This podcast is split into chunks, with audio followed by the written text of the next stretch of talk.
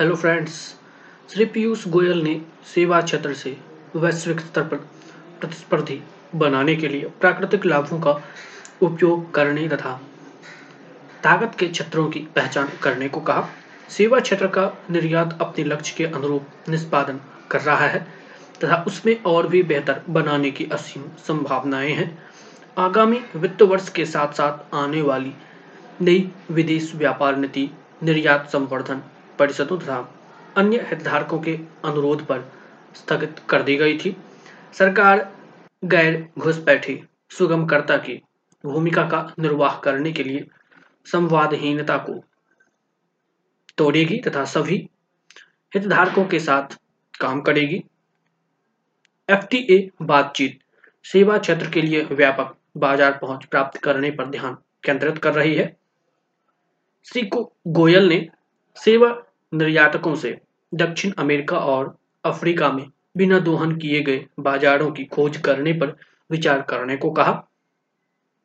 केंद्रीय वाणिज्य एवं उद्योग उपभोक्ता मामले, खाद्य एवं सार्वजनिक वितरण तथा कपड़ा मंत्री श्री पीयूष गोयल ने सेवा क्षेत्र को निर्यात में उसके उत्कृष्ट प्रदर्शन के लिए बधाई दी और सभी हितधारकों से हमारे देश के प्राकृतिक प्रतिस्पर्धी लाभों पर ध्यान केंद्रित करने को कहा। वह सेवा निर्यात संवर्धन परिषद के सेवा क्षेत्र निर्यात रणनीति, उच्चतर शिक्षा का कौशल निर्माण तथा अंतर्राष्ट्रीयकरण के उद्घाटन सत्र को संबोधित कर रहे थे।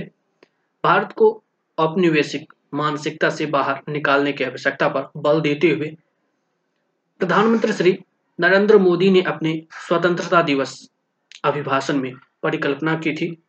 श्री गोयल ने कहा कि अगर राष्ट्र को प्रगति करनी है तो उसे अपनी क्षमताओं का लाभ उठाना चाहिए और आत्मविश्वास के साथ काम करना चाहिए। सब्सिडी उद्योग को गैर प्रतिस्पर्धी बनाती है और यह भी बताया था कि सब्सिडियों पर सरकार की रणनीतिक निर्धनों तथा जरूरतमंदों पर केंद्रित थी। उन्होंने एस से महत्वाकांक्षी लक्ष्यों को लगातार आगे बढ़ाते रहने का आग्रह किया तथा कहा कि ये लक्ष्य छोटी सब्सिडी और प्रोत्साहनों से प्रभावित नहीं होते हैं। भारत की एलईडी लाइटिंग क्रांति का उदाहरण देते हुए श्री गोयल ने कहा कि इस पहल की सफलता सुनिश्चित करने के लिए सबसे पहला कदम सब्सिडी को हटाना था। उन्होंने इसके बारे में और विस्तार से जानकारी दी कि किस प्रकार सरकार ने निम्न लागत पर उत्पादन अर्थात परिणाम परिमाण की अर्थव्यवस्थाओं का उपयोग किया और एलईडी के लिए मांग में बढ़ोतरी की, जिससे अंततोगत्वा कीमतों में भारी कमी आई और गुणवत्ता में उल्लेखनीय सुधार आया।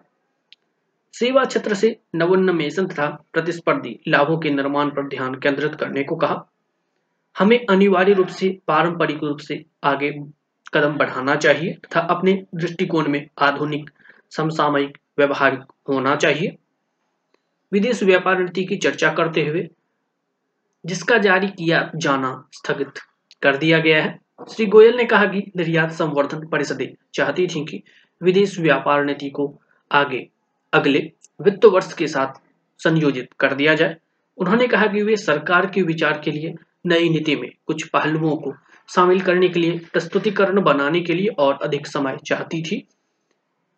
सरकार चाहती है कि वह संवादहीनता को तोड़े और ईपीसी तथा अन्य सभी हितधारकों के साथ काम करे तथा एक गैर घुसपैठी सुगमकर्ता की भूमिका का निर्वाह करे। उन्होंने कहा कि सेवा क्षेत्र ने 350 बिलियन डॉलर के निर्यात का लक्ष्य निर्धारित किया है, जिसे वह अर्जित करने की राह पर है।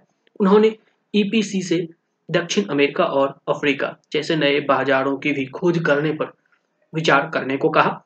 भारत के बढ़ते शिक्षा क्षेत्र की चर्चा करते हुए श्री गोयल ने कहा कि पाँच वर्षों के परामर्श के परिणाम स्वरूप सामने आई नई शिक्षा नीति ने इस क्षेत्र को विश्व के साथ व्यापक चुनाव के लिए खोल दिया है।